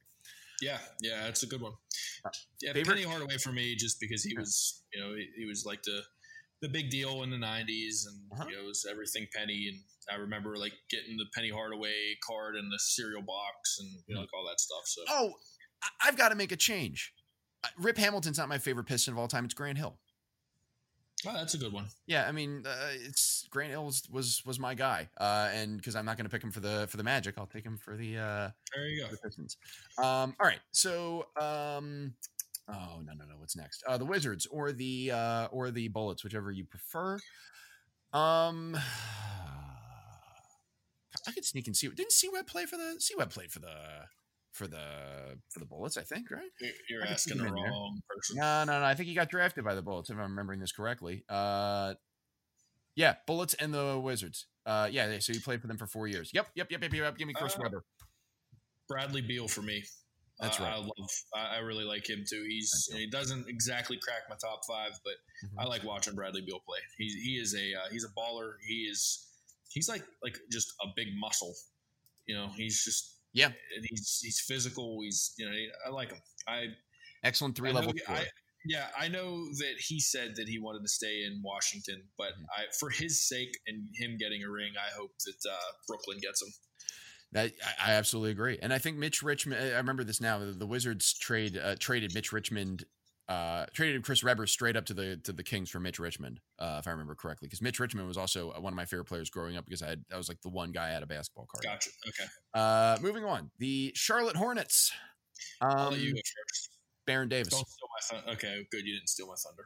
No, no, no, no. It's Baron Davis. Uh, I, Baron Davis is a you know e- excellent point guard, tenacious, uh, great attitude. Loved him on the court. Baron Davis. Okay, mine is Muggsy Bogues. I knew it. I knew that was going to be your other Space Jam guy, Muggsy, Yeah. baby. Uh, yeah. So I I've never been to an NBA game. We were supposed to go to one in Philly, but Mm. uh, pandemic hit.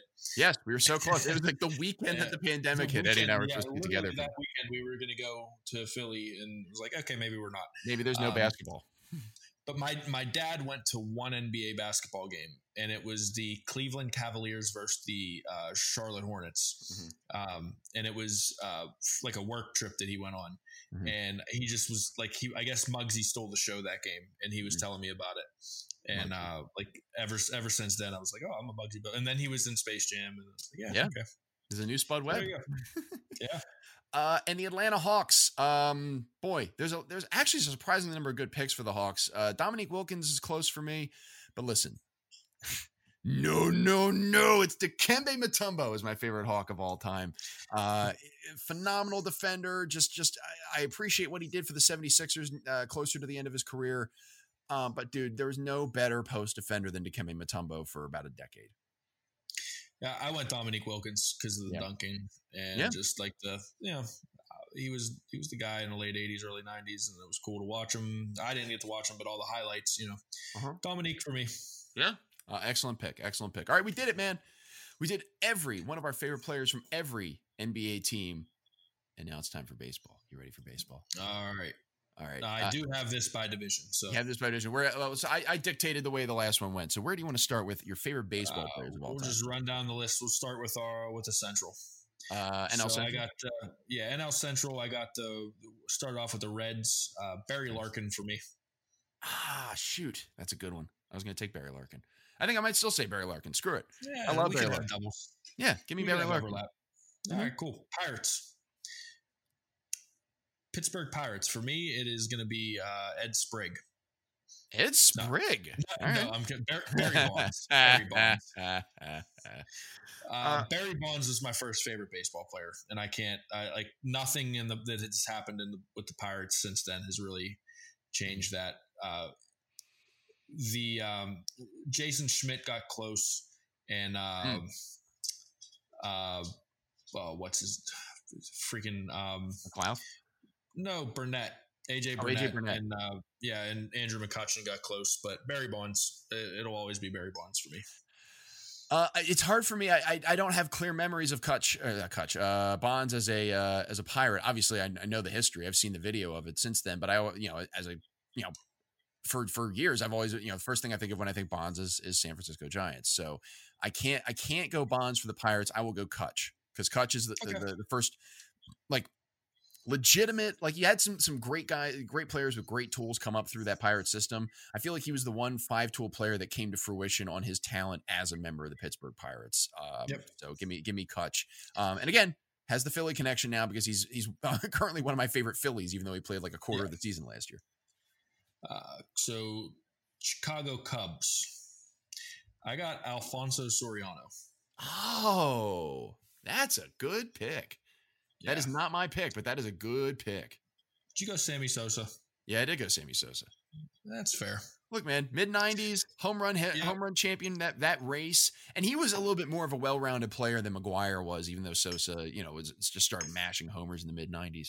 Right. Um, but yeah, uh, so Sosa, love me some some Sammy Sosa. I love that little hop that he did. Um, you know, cork bat scandal Yeah. aside, Sammy. well, I will. Uh, I will finish the the uh, home run duo with the Cardinals, and I'll go Mark McGwire. Yeah, yeah. Um, McGwire was mine for a long time, and then it was, Al- it was Albert Pujols. Uh, I don't think That's, I've oh, that's yeah, that's a really good one. Yeah. prime Albert Pujols. I don't think I've ever seen a better pure batter than Albert Pujols. Yeah, he- like obviously McGwire, you know, McGwire was an incredible masher, but like I, there, yeah, not no, telling me anything. Yeah, not telling me anything I don't know because we were in the division with them and it was Mhm. painful. Yeah. Yeah. Yep. Um, all right. Brewers. Yeah. The Brew Crew. I got Prince Fielder because that's literally the only person I will pick on that team because I hate them. Not Ryan Braun. Don't even. Prince Fielder. um, boy, I'm trying to remember who. Oh, who was that? Shoot, I'm blanking now. There's a great brewer played in the '90s. Um, and I cannot remember his name right now, but I really liked him in backyard baseball. Uh, uh, genuinely, he was awesome. Oh God, why can't I remember his In name? backyard baseball. Yeah, yeah, mid '90s best hitters. I'm looking this up now. Shoot, who is this? Um, I Pablo Sanchez. it's not. No, it's not Pablo Sanchez. The secret weapon. Um, no crap. I can't. Uh, listen, if I can't remember his name, it's not fair for me to say he's my favorite player. Um, Geoff Jenkins. uh, Jeff J. That's a name I haven't heard in a long time. Yeah, yeah. I don't know. It's listen. Uh, I don't know. Really, it's an obscure Uh, all right, player. hold I don't really have Uh, much. I just pulled up '90s Milwaukee Brewers. Uh, yeah. Kevin Brown. No. Was it? Uh, he was a pitcher. Uh, let's see. oh, I want to change my. Uh, Rickie Weeks is my favorite. I liked Rickie Weeks a whole lot. Okay. Is it Um, Brian? Were you thinking of Brian Banks? No. God, why can't I remember this dude's name yet uh, anymore? Um, all right, I, I'll think of it. We don't have to dwell too long on the Brewers, but I'll go Kevin. We- Uh, Ricky Ronnie Weeks. Belliard. It's not Ronnie Belliard. Ronnie Belliard's not my favorite Milwaukee Brewer of all time. You Um, sure about that? uh, yeah, listen, I, I, Yeah. I can't identify the player, so. Uh, Yeah. Oh, right, oh, was it Jeromy Burnitz played for them? Didn't he? Who? Was it Jeromy Burnitz? Didn't Jeromy Oh, Burnitz yeah, play for the did. Yeah, yeah. Burnitz did. Yeah, he did. He did. That's Yep. the guy I'm thinking of. Um, he's not my favorite though. It's still Rickie Weeks, but uh, but uh, that's the guy I'm thinking of with Burnitz. Um, all right, moving on. Di- Diamondback. Diamondbacks. Okay, Got the NL West. okay. I got uh, Randy Johnson. Mm, yeah, yeah, yeah. That's a good pick. Um, who else was on that championship winning team? Um, you had Craig Counsell. You had Chill. Um, Curt Schilling. Yeah, your favorite. Your favorite post baseball player. Yeah, yeah. I hated him as a Philly, but love him as a post baseball career uh, political analyst.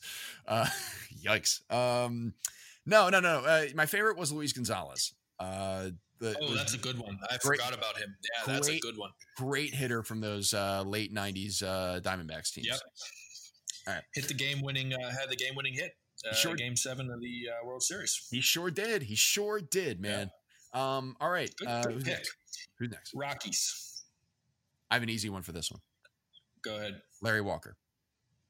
Good one. Okay. Love Larry Walker. Um, I I went uh, complete opposite here, and I went with player I hate the most because I don't really. There was never a Rocky that I liked, uh, so I just went with the player I hate the most, and this is one of my all-time least favorite baseball players. So I figured I'd go with player I hate the most for the Rockies, Tulo.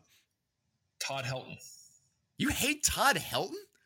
Yeah, because when I was like 11, because when I- I was like 10 or 11 years old, I was at, at the inaugural season of PNC Park, and I was down at the uh, at the um, dugout, and I was trying to get uh, baseballs off of players, and I wanted to get an autographed Todd Helton baseball because he was like that was when he was right around like his you know trying to bat 400 season, Mhm. and uh, he he literally looked at me like made eye contact with me and then kept walking and then gave another kid a baseball. So ever since then I've hated him. Like we like we locked eyes. Like I, I we we looked at each other and then he just kept walking and gave the other gave another kid a baseball. One of the greatest hitters in, in modern baseball, you know, pure hitters, Can, and can go to hell. can go right to hell. Uh, I have a, Yes. I have a story about uh, a similar player. We'll, we'll get to them when we get to the team that he plays for. But I have a similar player that, that I love, but I have a friend of mine who just can't stand because he had a, a terrible experience with him in person. Um, All right. Dodgers. Dodgers. Hmm. Clayton Kershaw for me. You're going to see that mine is very uh, from here on out. It's it's very pitcher heavy. Yeah, I don't blame you. Um, uh, Kurt, I, I love Clayton Kershaw. I think he's gotten a bad rap because of some of the the, the misfires in the playoffs, but he's he's Yeah. incredible. Well, man, curveball, man. Like I, I was a curveball pitcher when I when I was in high school, and that Mm. Uh, see, Talbot agrees and my dog agrees with me. Clayton Kershaw. yeah, yeah, great twelve to six change. Um, ruff, ruff. um, my favorite Dodger of all time. Oh boy, I don't want to use him for this team because I want to use him for a different team later. So I'm going to say Eric Gagne because I loved closers when I was in. Uh, That's was cool. And uh, Eric Gagne. The goggles, and he had that that long lights out streak, and never mind the steroids thing or anything like that. But dude was lights out for about two and a half years as a closer. So I'll take Eric Gagne. Good. one. That's a you got some good baseball picks, man. I give you credit. All right. Giants. If you end up with the same giant as me, I, I just quit this. I quit this whole exercise. and I'm walking out. Uh oh no, I I I have a guess. So here's what I'm gonna say. My favorite uh, giant of all time is still Barry Bonds, and Okay. I'm gonna guess that your favorite giant of all time is Brian Wilson. no. Damn it! All right, who is it? Pa- Pablo Sandoval. Oh man, I, I love Kung Fu Panda. Yes, like it. I was a fat third baseman. It just makes me feel good. I was I pitched and I played third base, and Yeah. I was I was an overweight kid, and so uh, anytime there's a big overweight Yeah. guy playing third base, I love it. Yeah. and yeah, Some players for Pablo silver. Sandoval. Some players uh, went out there during Silver Sluggers. He went out there for the Silver Plate Special. That's right, man. Dude could rake Uh, though. Dude could rake. Um, yes, he could. All right, uh, Padres. Padres. Oh yeah, I forgot Padres existed. Yeah. Um. I, I'll be upset if you don't if we don't have the same person on this since you said uh, you like closers. So you're, you're saying you didn't pick Phil Nevin? Uh, it's, Uh, so I, I do love. I haven't heard that name in so long. So stupid. Uh, um, oh boy, I've got to. Okay, okay. I know that the answer is Trevor Hoffman, but I have a Yeah. funny. I have a very funny pick for this one, and it's Sean Burroughs, the third baseman. Here's why. And listen, Tony Gwynn and Trevor Hoffman be damned. Sean Burroughs is my favorite player because he was a uh, a highly touted prospect coming up and never really panned out in real life. I loved him because he could he he could hit homers up and in like nobody's business in MVP Baseball 2005, which was the greatest baseball video game of all time. Um, he could hit homers up and in. He had a cannon for an arm at third base. But the real reason that I love Sean Burroughs is that because he never really played out to his potential in San Diego, he earned the nickname from the fans of the Bachelor because all he did was hit singles. Sean Burroughs, baby. Oh, that's good. That's good. So it's Trevor. Hoffman for you, right? Yeah, Trevor Hoffman, absolutely. I told you it's gonna be pretty pitcher heavy here on One out. of the greatest closers of all Um, time. Can't go wrong with it. Yep, uh, Mets. Bartolo Colon. Bartolo Colon. That's a good pick. That Yeah. that's actually a great pick. Or actually, hold on. Uh, Is, is, uh, is friend of the podcast Jordan uh, Jordan Power listening? Uh, whoever the guy was that Chase Utley took out and broke his ankle. That's uh, that's my favorite Met of all time. Go to hell, Jordan. Chase Uh, Utley's a legend. No, it's it's it's, it's Hey, hey, at least, at least he has at least at least Jordan Powers gets gets to look forward to seeing uh, uh, Noah Syndergaard this year. Oh yeah, no Syndergaard. Oh, oh no. Oh, yeah, Jake Degrom. Oh no. Oh, All right, who's your favorite Met? R.A. Dickey. Oh, that's a good pick. I, I Yeah, genuinely knuckleballer, like him. man. Oh, you know what? No, no, no, no. R.A. Dickey's an excellent pick. That's a genuinely good pick.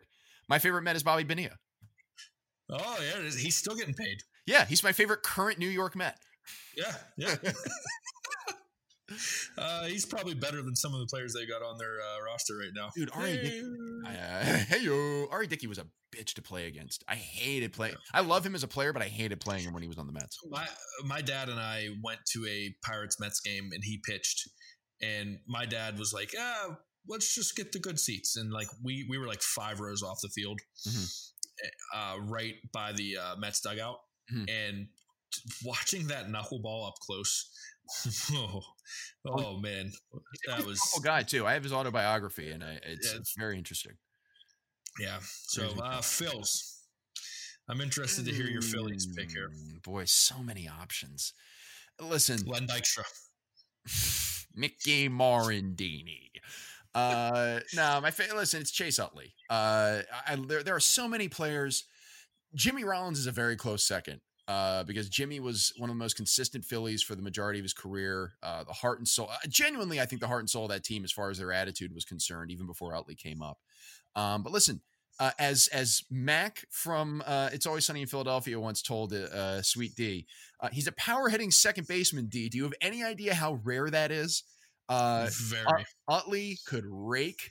Utley could that that you put a pitch up and into Utley, it was in the it was in the seats, and uh, and the, he had one of the greatest plays in World Series history where he faked the throw to first to throw a guy out at home uh, mm-hmm. to to end a game against the the Rays. Uh, listen, man, world fucking champions, Chase Utley. Yeah, that's a good one, man. I went McCutchen because I couldn't get him above Barry Bonds, so I had to get him on the list. So Andrew right. McCutchen. Andrew McCutchen. Um, All right. All right. Yeah. Uh, um, Braves. Uh, John Smoltz. Uh, Maddux. Yeah. Yeah. Can't go. Yeah. Listen, one of the best pitching trios of all time. Uh, Smoltz, Maddux, and uh, Glavine.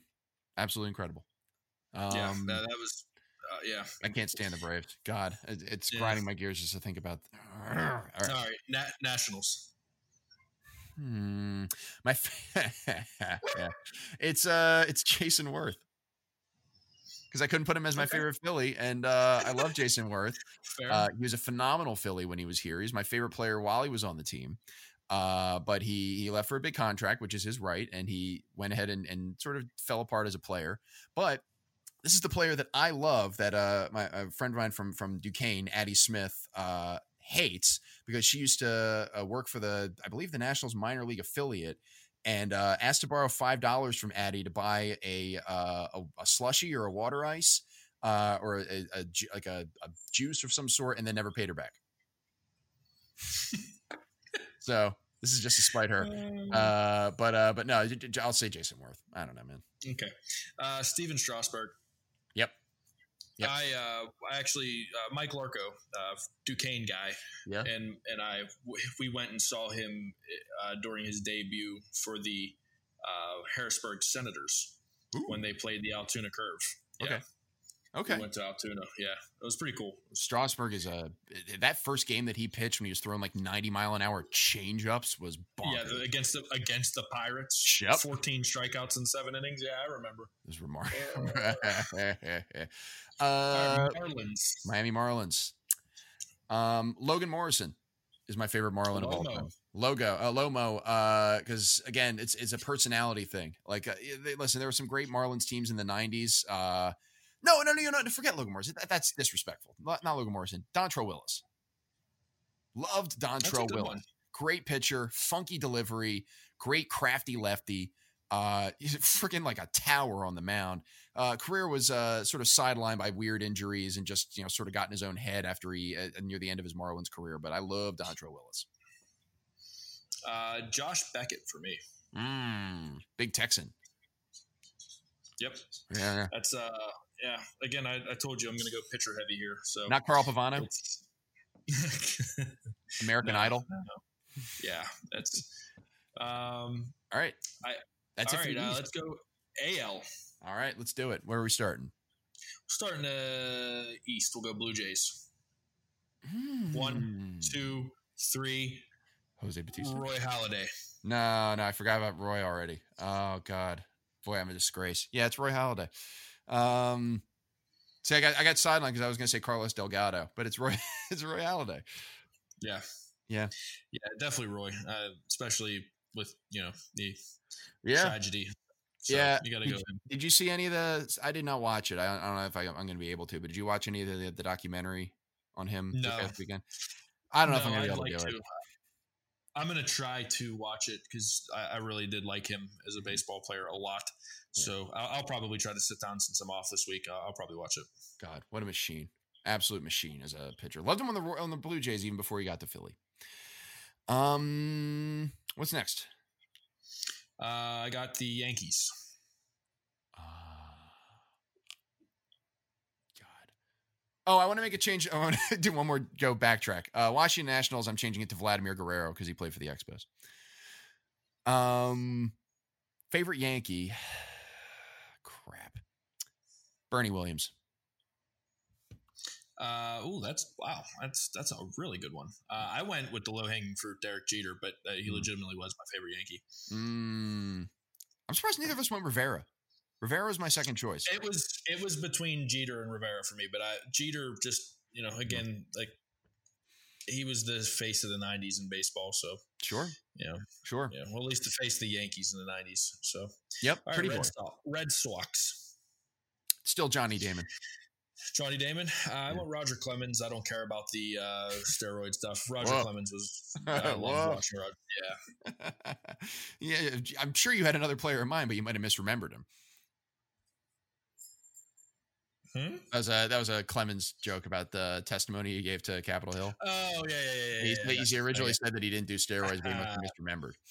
Uh, Uh, sorry. all right, Orioles.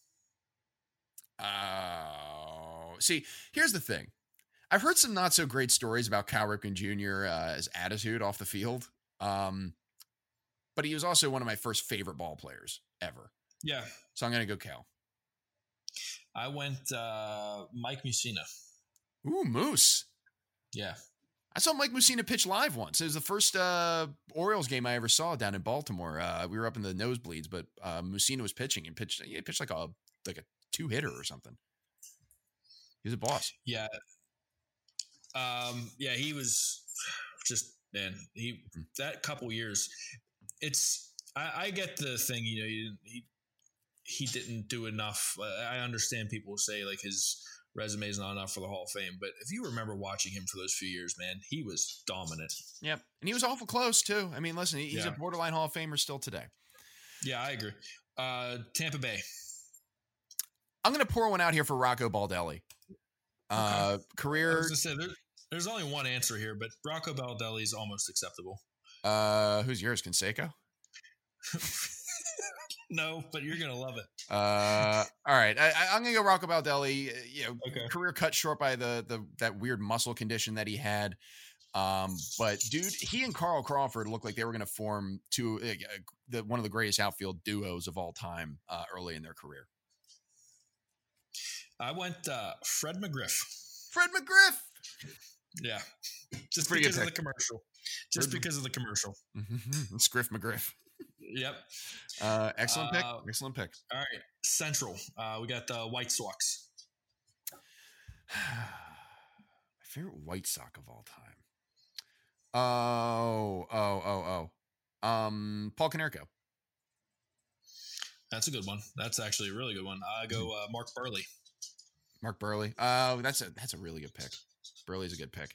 Uh, Jermaine Dye was a runner up for me, but Konerko Yeah. was was, was uh, emblematic of those that that era of White Sox baseball and specifically that World Series team. Um, Buehrle is an excellent I, pick. I I made I made a terrible terrible mistake. Yeah. When I when I said Barry Larkin, I definitely messed up there. Uh, that I mean- needs to be Ken Ken Griffey Jr. Ah, see, he's going to be my pick for uh, for the the Mariners. Okay, yeah. Well, I he's not my pick for the Mariners. He's definitely my pick for the Reds, and it would be Barry Ooh. Larkin a close second.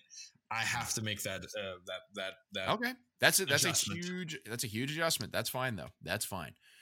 Yeah. Um, all right, the Cleveland Sorry, I was just like going through everything. Uh, Cleveland Indians. I got uh, Jim Thome Mm.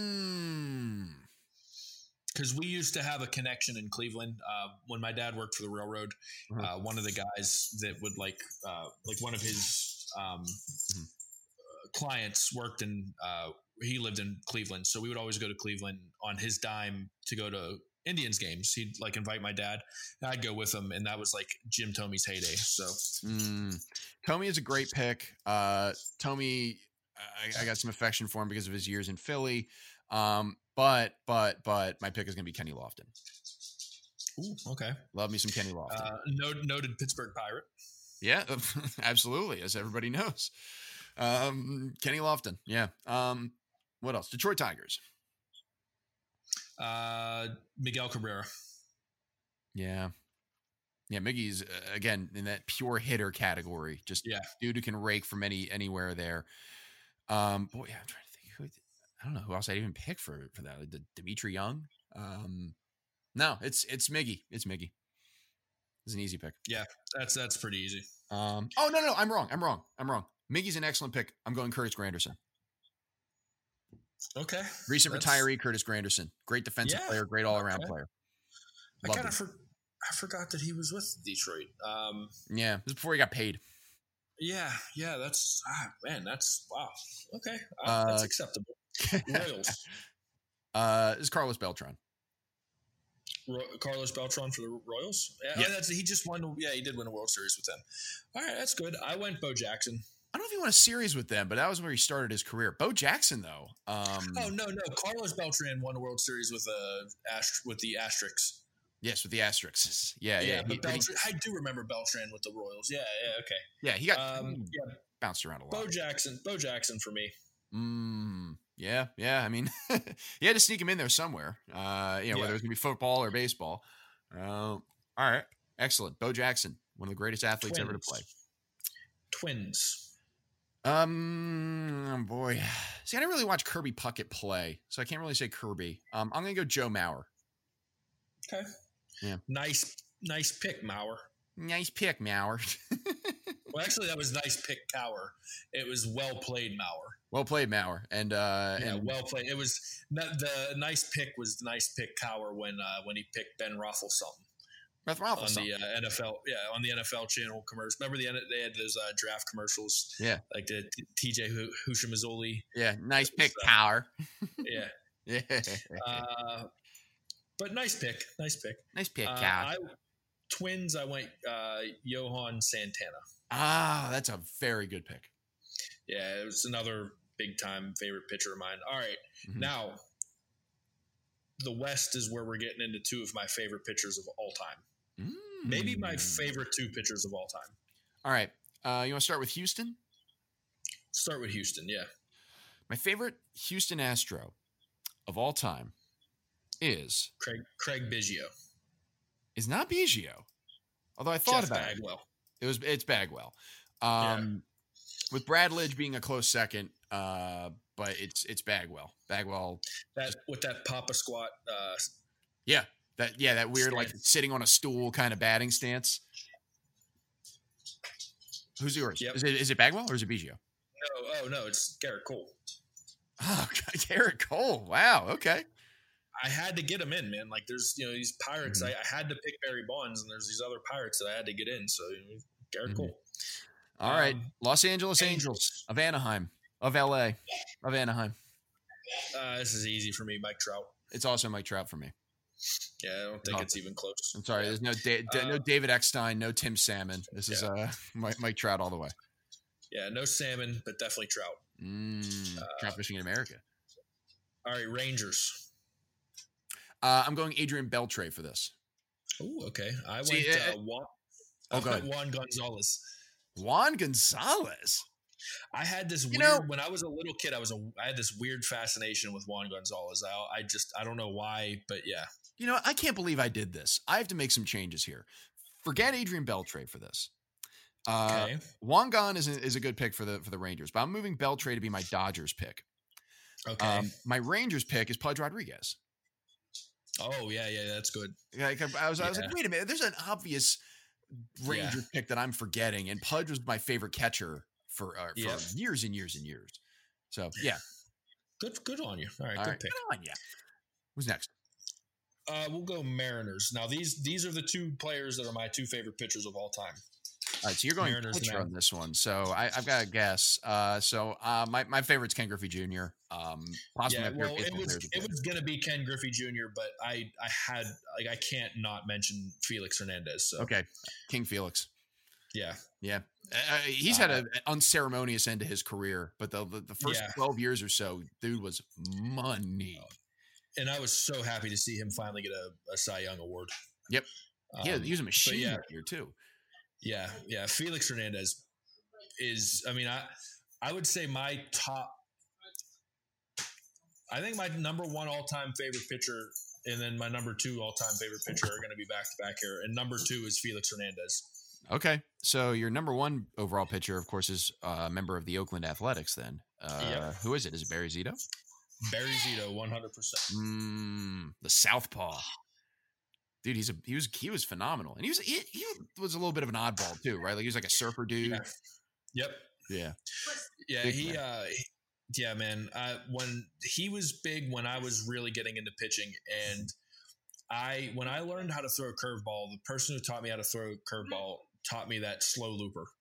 Mm, And so when I started seeing Barry Zito pitch, I immediately started wearing high socks. Um, I became a lefty. No, um, Mm. I I tried doing everything I could to be like Barry Zito, and that slow looping curveball was one of the the things that I did. mm, yeah. The, the- the the borderline eephus pitch. Yeah, but move. Barry Zito is an Yeah. excellent, excellent pitcher. Yeah. Um, my pick. So okay, so here's the deal. The correct answer is Jason Giambi. My answer is Mark Kotsay. Mark Kotsay. um, so this is going to go back to the MVP baseball game. So in MVP baseball 2005, my fantasy draft every time I started a fantasy team was to get Albert Pujols and then assemble an outfield of Carl Crawford, Rocco Baldelli, and Mark Kotsay. They had all the speed in the world, all the defense in the world, and they could all rake. Uh, I could not, I cannot speak to anything that Mark Kotsay has done in an actual Oakland Athletics uniform. I know. Listen, Mark That's Mulder. fair. There's some great A's. Mark Mulder was an excellent pitcher. There's Zito. There's Giambi. You know, there's more recent players. Oh, what's it? Rajai Davis. If you want to pick a more recent athletic, um, what's his name? Donaldson. But listen, Mark Kotsay, I've had great memories with virtual Mark Kotsay. So give me virtual and real life Mark Kotsay is my favorite day. there you go. Um, we did it, man. We got through the NBA and the MLB. We've named uh, between the four sports, we've named like 120 plus players between a lot of us. Uh, and, Yeah. uh, well, 120 plus each. Uh, so over like up to 240, 250 players. Hi, Dios Yeah. mio, Eddie. Where does the Yep. time go? I don't know, man. I don't know. You have any But- final thoughts for the listeners or any final thoughts on our favorite players from any of these leagues? I do not. I uh you had a lot of really good baseball picks, man. I, I was impressed with your baseball picks. That was good stuff. My reservoir of like turn of the millennium baseball knowledge is is pretty deep. I will say that. I, I I've I've fallen off baseball a little little little bit over the last couple of years, but man, from like 98 to 2010, I am just a vault. yeah, I uh I, I was impressed, man. You you, you definitely got And you had sorry. And you had some listen, is he's going Talbot's crazy. losing his mind, so I was like stopping. Uh, He's I he's enjoyed your getting a NBA picks because I just enjoyed the shuffle of players because it was like, oh boy, I forgot that Patrick Ewing played for this team. Uh, well, yeah. Well, what, what- okay, so here's where it all started. It, it all started with Allen Iverson because I had to get Allen Iverson in, and so I was like, okay, I can't take Joel Embiid out, but I have to get Allen Iverson in. So I know he played for the Nuggets. I was like, I'll put him in for the Nuggets, and I was like, oh, but wait. I got to get Carmelo Anthony in. So I was like, okay, uh, I guess I'll put him in for the Trailblazers because I don't know where else to put him. mhm. And um, Shaq, like I wasn't going to put him above Kobe and Paul Pierce, so I was like, okay, I'll throw him down at the. Mhm. Um, and I had to get my cousin in, so I had to get I had to get white chocolate in, so I had to put him in with the with the uh, with the Heat. So I couldn't put Shaq in with the Heat, so it was just like Mhm. "Ah, I'm just gonna keep shuffling things around until Mhm. we get somewhere. Yeah, So, hey, it's a domino effect, but it worked. You got all the big ones in there. You got all the big ones. that's right. All right, Yep. Eddie. If people want to uh, let's read your uh, your tweets about sports uh, and and the like, uh, news, whatever. Uh, of course, Eddie can be followed on Twitter at Eddie underscore P underscore four one two on Twitter. I'm available at MKasznel. That's M K A S Z N E L. Uh, on Twitter. And of course, you can follow the podcast at Keystone C2C. That's the letter C, the number two, and the letter C. You can listen to our show on Apple Podcasts, SoundCloud, and many podcast aggregating platforms. Uh, and you can email, God, what is our email? Is it Keystone? It's Keystone C2C at gmail.com. Yes. Keystone C, the number two, and then the letter C at gmail.com if you have questions you want us to answer on the show. All right, man. We did it, buddy. We did it. Say goodbye to the We got listeners. Goodbye, listeners. Love your brother, everybody. Love your sister. For Eddie Provident, my name is Matt Kasznel. Saying have a great night. And as always, a very pleasant tomorrow.